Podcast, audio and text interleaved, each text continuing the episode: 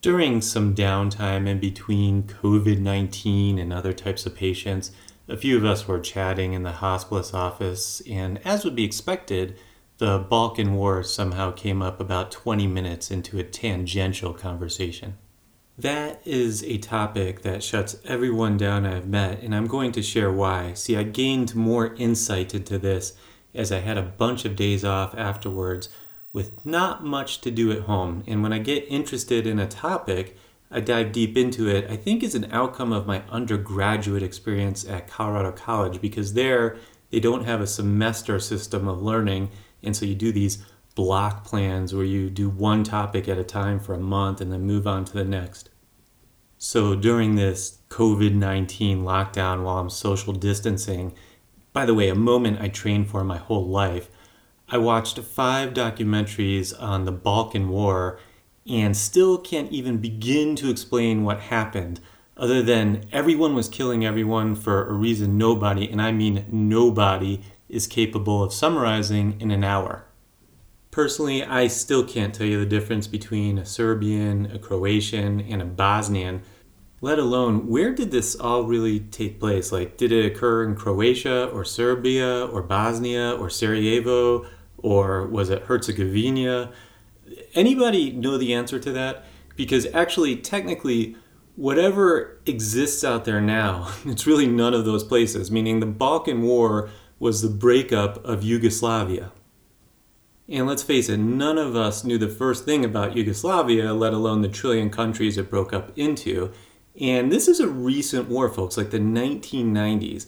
And nobody understands what happened. It just kind of happened. That's why it never comes up in conversation because we don't want to appear clueless. There was 2.4 million refugees that fled the war and nobody, and I mean nobody, even knows when it started. And that's not a joke. So like if you Wikipedia the Balkan War, it says there is a debate about the date when the war started as hostilities continued to increase and it's felt that the war began sometime between February and April of 1992. That's where we are at. The top academic experts writing the books on this event have pinned the start of the war to somewhere within a 90 day period. The experts also agree that the triggering event, okay, get this, because the triggering event was at a wedding in Sarajevo when a groom's father was shot. Not one documentary I watched even names who got shot, but it triggered three years of ethnic cleansing. And what could possibly even compare as an overreaction? Meaning, if we had said the entire four generations of the shooter's family had been guillotined in retaliation and their homes were destroyed with artillery, the craziest dude like on San Quentin's death row would say, Well, damn, that seems like a little extreme, right? But the real reaction to the shooting was so much worse than that. Three freaking years of ethnic cleansing. I mean, seriously? It is so nonsensical, we truly cannot make sense of it. It's unexplainable, even if you were at the wedding itself, let alone trying to narrate a documentary to try and explain this. Try and come up with a more extreme scenario than a genocide over one dude getting shot. Maybe if the audience reaction to the wedding shooting in the movie Kill Bill set off World War III, that would be an even bigger, you gotta be kidding me, overreaction scenario. And it's not like the wedding shooting in Sarajevo set off a battle between two families or even two ethnic groups. Instead, it became a three way war between Muslims, Croats, and Serbs. And can someone try and explain how that happens? And after five documentaries and Googling it a bunch, I can tell you the answer is no. Not because the historians don't explain it well, I'm convinced nobody really knows, and they won't outright admit it. And then get this so the war in the Balkans in the 1990s is actually referred to as the Third Balkan War. The First Balkan War began in 1912. And you know, and meaning we really all know, what's going to happen next, right? A fourth one is coming. Not one dude over there is reflecting back on how quickly things went overboard the last three times. Dudes over there be like, we got to finish what we started. And yet, nobody can name a person at that wedding that started it, right? So we can't even decide what day after the wedding the war broke out within a 90 day period. I mean, think about that. That's like an entire semester of school and not being sure at all at what point in the semester you arrived. Like, no idea. When did I get to this dorm? Was it the first week or the last week of the semester?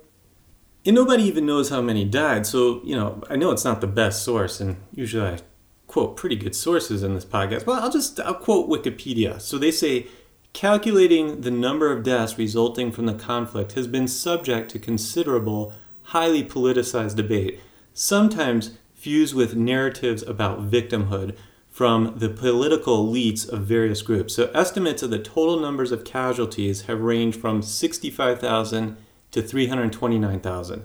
Now people, you got to understand the range of those numbers the football stadium in Miami, when they had it totally packed for the Super Bowl, held 65,000 people. 65,000 people is a sold out NFL game full of people. It possibly was that number of people, or maybe it was four Super Bowls of people, and nobody really has a clue. Like, there are still people pissed that we don't know who shot Biggie. Isn't it weird that nobody ever discusses who shot how many in the Balkans? Like we can discuss Biggie and Tupac all day long because we kind of get the East Coast West Coast rap thing, but we just don't understand the Balkans, so we don't want to even touch that one. And let's face it, if it weren't for the NBA, we wouldn't know what any of these people look like. Despite all those ethnicities and regions, it's still a pretty small area. Like think about the world we live in, because you know the world's crazy, right? So like Kanye West became friends with Trump. And if you think about it, realistically, there's less chance than that that the average American will become friends with someone from the Balkans. And I gotta say, that place, whatever the hell it is, because let's face it, that even on a multiple choice test, almost no Americans can say what country it is now. But that place, we do know it can build all stars in the NBA. Like, there's no chance we could point it out on a map, but on a multiple choice test, about the name, we can probably narrow it down to three choices because we know it's no longer Yugoslavia. But that's only a 1 in 3 chance. There's less than a 50% chance on a multiple choice test of even guessing the name of the place, whatever that region is, let alone describing what happened in the war. But we know what's important to us as Americans, and it's that those guys can ball. Luka Doncic is a phenom on the Dallas Mavericks. Nikola Jokic, my favorite player on my favorite team. Go Nuggets. The Nuggets are the only team that my wife, my boys, and I can all agree on.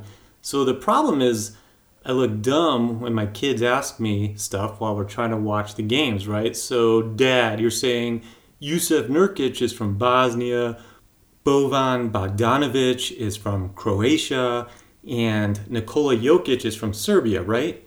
Yeah, exactly. So if they are from the same area, why can't any of them get along with each other? Well, son, their parents engaged in a three way war. So, Dad, you mean two were allies and then they fought the other group? No, they all three fought each other. Dad, it seems like Jokic and Doncic like each other. Right, right, because some guys are good friends, like Nikola Jokic and Luka Doncic, because they're both Serbian. But son, that's very different from Bojan Bogdanovic and Jusuf Nurkic, even though all four are basically from the same place.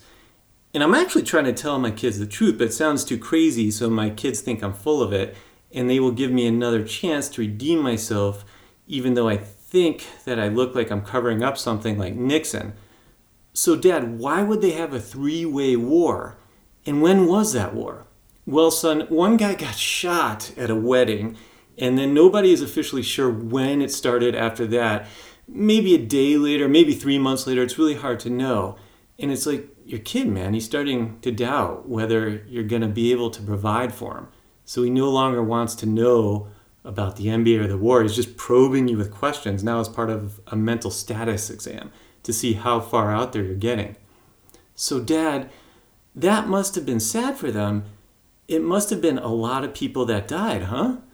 Well, yeah, I mean, it was somewhere between 65,000 and 329,000. Nobody really knows how many. It was the 1990s. Now, think about it.